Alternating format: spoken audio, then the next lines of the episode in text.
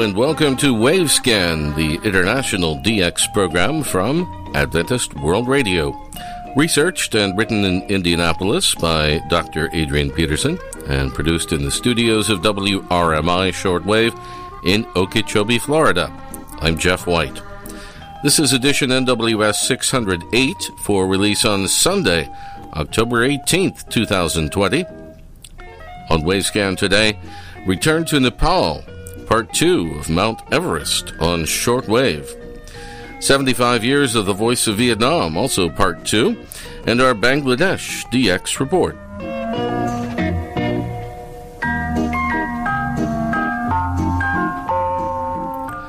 Mount Everest, known as Sagarmatha by the people of Nepal, was named Everest in honor of Sir George Everest, the prominent Welsh Surveyor General of India towards the middle 1800s. Mount Everest itself is not a single isolated mountain, but rather it is a high peak among a multitude of high peaks in the ranges of the Himalaya Mountains that separate India from the Chinese areas of Central Asia.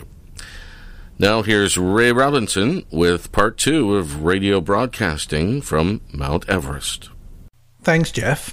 This mountain in total stands at 29,029 feet. That's about five and a half miles above mean sea level, and the officially recognised international border between Nepal and Tibet in China runs right across the summit. Up at the summit, the wind speed can sometimes reach 200 miles an hour.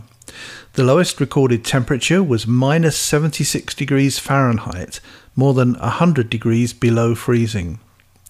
During the past 100 years, more than 200 climbing expeditions have attempted to reach the summit of Mount Everest, and nearly 7,000 people have been successful, though the attempts have resulted in more than 300 deaths. The first attempt began when a British reconnaissance party of half a dozen men set out from Darjeeling in India on May 18, 1921. Their 300 mile trek took them from India through Sikkim into Tibet, with a climb on Mount Everest from the north. It's thought that the first successful attempt at climbing Mount Everest might have been made by George Mallory and Andrew Irvine on June 8, 1924, though apparently both men perished on the way down in a massive storm the next day. In 1953, New Zealander Sir Edmund Hillary and Sherpa Tenzing Norgay made the first verified successful climb of Mount Everest. The first American expedition in 1975 is listed as the largest ever, with a total of more than 1,000 personnel, climbers, porters, and support staff. The greatest number of people upon Everest in any one year was 772 climbers, and that was last year, 2019, when they actually had traffic jams on the narrow ledges near the top. The first woman to successfully climb Everest was the Japanese Junko Tabei in 1975. The first twin girls were the 21 year old sisters Tashi and Nungshi Malik from India in 2013. And the youngest girl to successfully reach the summit was another Indian girl, 13 year old Malavat Purna, during the following year, 2014. The first Everest expedition to use radio was the British team in 1933.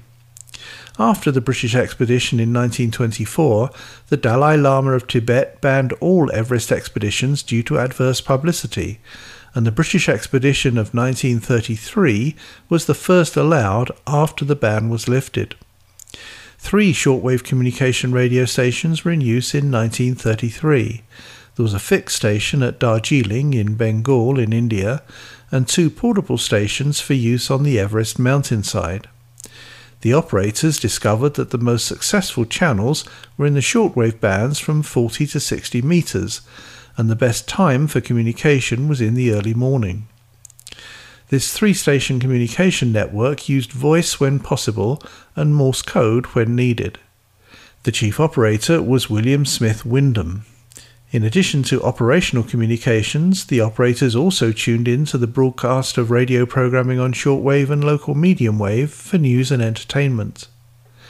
Englishman Maurice Wilson made a solo attempt at climbing Everest during the following year, 1934, and before his tragic death on the mountain, he made a radio report on his progress.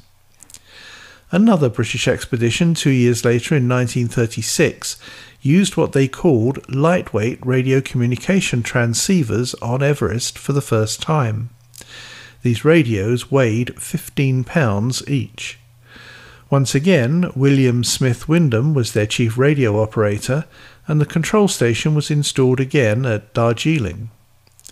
Sixteen years later, in 1953, there was another major expedition on Mount Everest, this time by a joint British and New Zealand team. It was at 11:30 a.m. on Friday, May the 29th, 1953, that New Zealander Edmund Hillary, together with Nepali Sherpa Tenzing Norgay, successfully reached the summit of Mount Everest, the world's tallest mountain that stands between Nepal and China. The epic breaking first ever successful ascent on Mount Everest by New Zealand Edmund Hillary, later Sir Edmund Hillary, and Nepali Sherpa Tenzing Norgay 1953 was granted rapid worldwide news coverage. They took VHF walkie talkies on the climb for communication, but there was no base camp shortwave radio station due to the fact that this expedition was already large and expensive. While on the climb, Hillary carried a shortwave receiver and he tuned in to the commercial service of Radio Ceylon for programming and news, which included informational relays from the BBC in London. He reported that the signal strength from the transmitters at Ekala was excellent and the programming came in loud and clear. At the summit at 11:30 a.m. on Friday, May the 29th, Hillary took several appropriate color photographs of the occasion, and the two mountaineers then began their descent. When they reached the advance camp, still quite high on Everest, they used their walkie talkie to inform base camp way down below that they had achieved their prized ascent, the first verified successful climb to the top. Waiting at base camp below was James Morris, accredited correspondent with the London Times newspaper. As soon as Morris heard the news of the successful climb, he wrote out a message which he gave to a Nepali runner, who quickly ran the message to the nearest shortwave communication station at Namche Bazaar. Namche Bazaar in Nepal is a tourist shopping town some 30 miles southwest from Mount Everest. The shortwave station at Namche Bazaar sent the success message to the British Embassy in Kathmandu, who radioed the information to London. Interestingly, this grand news was broadcast worldwide on Coronation Day, June 2, 1953, for Her Majesty Queen Elizabeth II, a fitting tribute for the 27 year old Queen. The huge American expedition in 1963 used shortwave radio for communication and also for news coverage. A Reuters news reporter in Kathmandu, Miss Elizabeth Hawley, received progressive news reports by radio from the mountainside, and she forwarded the information on to the United States for worldwide distribution. Another 16 years later, there was a joint Everest expedition with Germany and France in cooperation. Early in the year 1979, a seven member team from the two European nations carried a portable transmitter from which they made periodic broadcasts describing their onward progress towards the summit. These mountain broadcasts were picked up on a receiver at the French embassy in Kathmandu and then uplinked to Symphony, the Franco German satellite over the Indian Ocean. This programming was then fed into the local and international radio services in both France and Germany, and in many other countries also. From the summit, they described the expansive panorama over India and China as breathtaking. In 1988, two teams of personnel from Japan, China, and Nepal scaled Everest, one from the north and the other from the south. By previous arrangement, they met at the summit and then crossed over for the descent. Live TV coverage was provided throughout the expedition. Canada has also been involved in similar mountaineering projects at Everest, and they established a complete TV studio in the Hotel Everest Sheraton in Kathmandu, from where TV programming was beamed by satellite to homeland audiences in Canada, as well as to the BBC in London and NHK in Tokyo. To accomplish this series of TV relay programs, it required 300 porters to carry all of the TV equipment to base camp at Mount Everest. Well, coming up soon in Wavescan, we'll continue this topic with the radio scene on the other Mount Everest. For now, back to you, Jeff. Thank you very much, Ray. And now a bit of transmitter trivia. The other day, I received a message from Sergio Salvatore at Vatican Radio asking the following I listened to an interview in French on Facebook. The speaker says that Vatican Radio put on sale around the mid 70s three 100 kilowatt transmitters, and HCJB purchased all of them. Unfortunately, no one at Vatican Radio has a memory of this. I wanted to ask HCJB if they have heard about this story. Well, we didn't have to go to HCJB. We had to go no further than Ray Robinson at KVOH. Here's what Ray told me. Yes, Jeff, that's absolutely correct.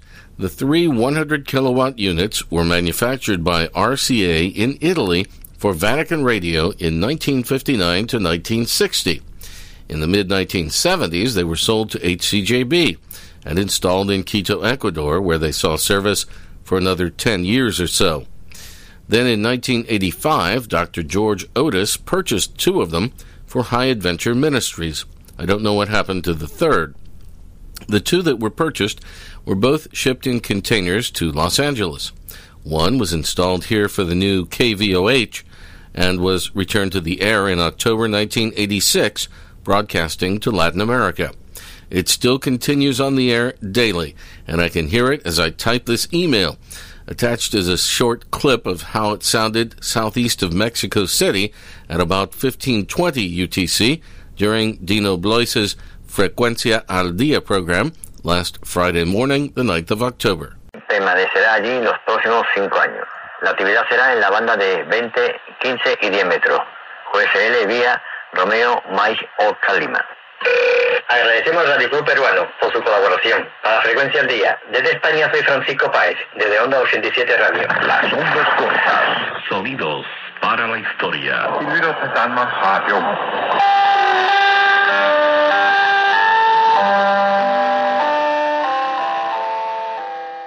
KVOH pounding into the Mexico City area at 1520 UTC. Ray says also attached are photos of the RCA at KVOH as it was in 1986 and today. It's no longer very pretty on the outside, but like an old Chevy in Havana, we keep the insides working fine. The second RCA unit was onward shipped from Los Angeles to Palau, Micronesia, for the new Voice of Hope Asia that was being established there. It saw service in Palau for another decade or so, along with the Harris SW100B, until two Thomson TRE 2311Ps were received in the late 90s from the Cox Peninsula station in Australia. The Harris unit and the two Thomsons are still there today, uh, now along with the Continental 418F. Once the two Thomsons were installed, the RCA unit was no longer used and it was scrapped in the late 2000s to make room for the Continental. So there you have it, a shortwave transmitter mystery solved by our own Ray Robinson. You're listening to Wavescan from Adventist World Radio. Recently, we brought you part one of a special program from the Voice of Vietnam about that station's 75th anniversary, celebrated last month. Today we have part two of Untold Stories. I remember the days when we have to work from the evacuated place, are about 40 kilometers from here, you know, near Chua Thai, I mean, yes.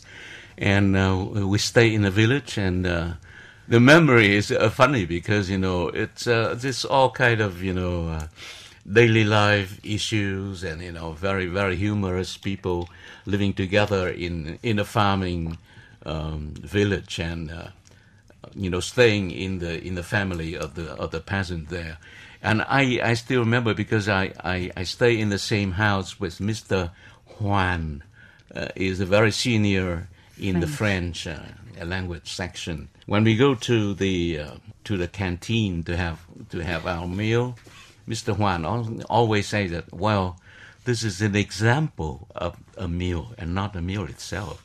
Because, because you know because it's too little and we never we, we never feel you know like uh, when we are eating and I never feel like uh, full but you know looking to toward the Hanoi direction you know, we can still see you know the like the fire during the night if if the airstrike you know going on it's, it looks like uh, you know a, a, foundry somewhere over there, and all the fire was spurting up and things like that. But from there, we was we also have facility to record. I think yes, to record, and that is uh, it's a very very special place. Um, Minh Hằng, in what year a bomb was dropped very near to VOV's station on Ban Chiu Yes, Street? in this was in 1972. I remember that uh, on the days that the U.S. bombing attacks over the French embassy in Ba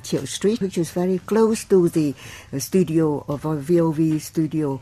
Before that, about one hour, Mrs. Ngọ uh, was there to record the mailbag, and I, I accompanied her only to assist her, to, to help her after the recording is over. I came back to my house, very close to the uh, French embassy, also close to the VOV studio. And then I heard the siren. I heard the bomb explosion first, and then came the sirens. And every people in the, my family uh, rushed to the shelter under the table. And then the, the, all the food in the table was flown down. So after many years, I think nearly 50 years, you still remember those days. Thank you all very much for your impressive stories. And in many of your stories, you have mentioned Ms. Trịnh Thị Ngọ, a legendary announcer of VOV. She was the announcer of a program targeting American GIs during the Vietnam War, and U.S. soldiers called her Hannah Hanoi and described her voice as mysterious, mesmerizing, magic, and wicked, which they hated but could not resist. The U.S. military even banned American troops stationed in the 7th Fleet in South Vietnam and in Thailand to listen to Hanoi Hannah's show. And let's see why they did that. How are you, G.I. Joe? It seems to me that most of you are poorly informed about the going of the war, to say nothing about a correct explanation of your presence over here. That was Hannah Hanoi talking in a small talk to American GIs in 1970s. Mr. Trịnh Tuấn, uh, you had worked with Ms. Ngọ for a pretty long time at VOV. Can you share with us some of your memories working with her? Well, my memory of, Chị Ngọ is not only, you know, working memory, but because, you know, our family are very close to one another from the old time. And working with Chị is, is quite a, you know, very uh, educating experience because Chị is like many other from people in, in, in her generation. She lives seriously, you know. She's a serious lady. She took the job, she took anything uh, seriously and very responsible for the things that she already accepted and working on. So and working with her is is uh, it helped me to grow up and become better, you know, not only at job but even as a person. So I really love her. For the young generations like us, we only know about Ms. Ngọ through stories on newspapers and through our predecessor stories. What about you, our senior colleagues? What are your memories about her? I want to become an, an announcer, so I try to copy the way she read the news. I say the word read. It doesn't mean simply read, but how to convey the message to the listeners to the best way so that the program will be attractive to them. So actually, uh, Miss Ngọ was the first person who uh, teach us how to read the news. And uh, at that time, Lộc and I were trying to learn from her very much. I think uh, she was a great example we are recalling the harsh days of Vietnam and the Voice of Vietnam as well. When reviving those unforgettable years, we have a story that we'd like to share with you. Please check it out. One morning, I came into work, me and Robert, or Robert and I, and there was Fook, the director, who we called Fernando. And uh, there was Min and Feng, who were my age in their 20s. And they said, we have something special for you to read. And told us to go into the sound booth, which we did. And Robert and I sat down to the microphone without knowing what we were reading. And then we said, This is the voice of Vietnam. And we started reading, and we had to stop. Because what we were reading was the announcement of the signing of the Paris Peace Accords, which was bringing the war to an end. And it was extraordinary because it was so unexpected. There was Maria Mansara, a former broadcaster at VOV's English service at Radio Havana, Cuba, in the early 1970s. In the tape, Miriam recalled her once in a lifetime special live broadcast in late January 1973. And uh, in 2019, Mariam visited VOV's station in Hanoi for the first time and shared with us many of her memories when she read news about Vietnam, particularly the landmark Paris Peace Accords. That was the second part of a special program produced by the Voice of Vietnam to mark their 75th anniversary on the 7th of September. But now it's off to Bangladesh. Here's Salahuddin Dolar with his DX report. Dear listeners and radio hobbyists, welcome you in another edition of Bangladesh DX report in Wavescan. This is Salahuddin Dollar from Rajshahi, Bangladesh. Glad to be back and thanks for listening. The receiving log of different radio stations. October 1st, BBC via Dushanbe Korean language program was heard at 1656 UTC on 9900 kHz. The SI code was 333. October 4th, Pan American Broadcasting via Tashkent English Gospel program was heard at 1715 UTC on 7425 kHz. The SI code was 343. Bangladesh Betar Bengali music program was heard at 1820 UTC on 4750 kHz. The SI code was 322.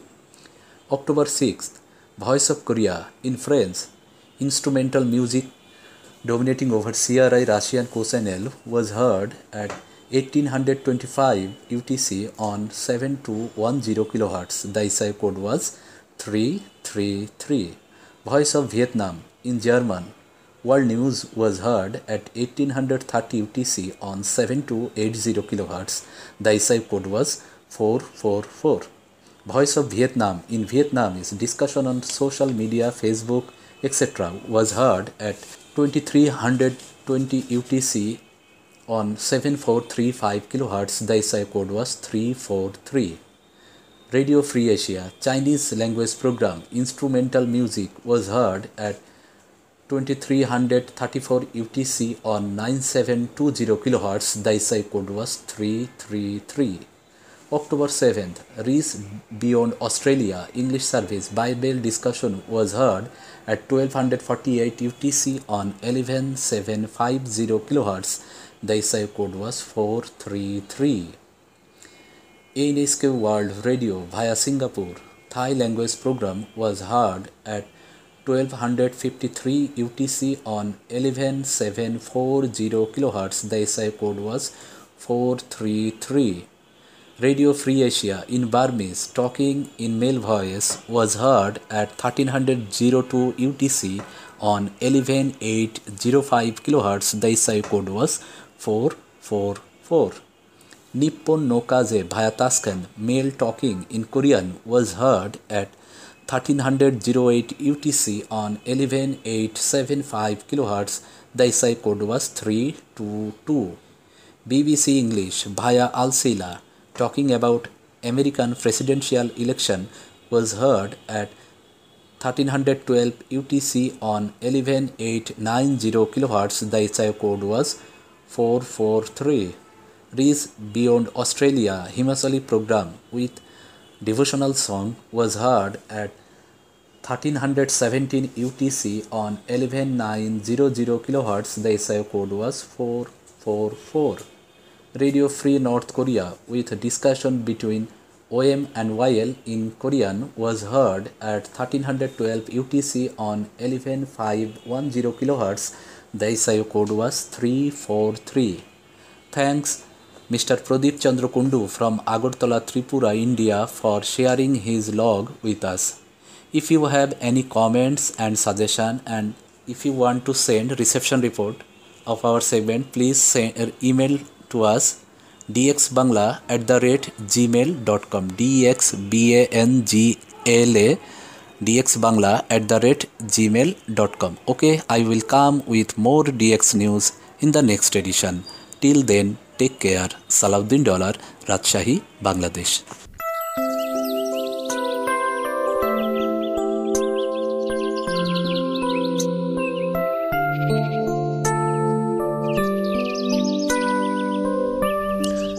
we end Wavescan today with some music from Vietnam, a song called My Homeland. Thanks for listening to Wavescan, the international DX program from Adventist World Radio. Researched and written in Indianapolis by Adrian Peterson. Next week, the largest whale stranding in the history of Tasmania. We'll look at the local radio scene on that island. Also, our Australian DX report. Several QSL cards are available for Wavescan. Send your AWR and KSDA reception reports for the program to the AWR address in Thailand and also to the station your radio is tuned to WRMI or WWCR or KVOH or Voice of Hope Africa or to IRRS Italy or to the AWR relay stations that carry Wavescan. Remember, too, you can send a reception report to the DX reporters when their segment is on the air. Here in Wavescan, they will also verify with their own colorful QSL card. Return postage and an address label are always appreciated. The email address for AWR QSLs is qsl at awr.org. And the postal address for AWR QSL cards is Adventist World Radio, P.O. Box 234, Prakanong, that's P R A K A N O N G, Bangkok 10110, Thailand. Again, that's Adventist World Radio, P.O. Box 234, Prakanong, Bangkok 10110, Thailand. The email address for other correspondence to Wavescan, not reception reports, is wavescan at awr.org. I'm Jeff White at WRMI Shortwave in Okeechobee, Florida, USA. Till next week, good listening, everyone. quê hương là chùm khế ngọt cho con trèo hái mỗi ngày. Quê hương là đường đi học. Con về dập bướm vàng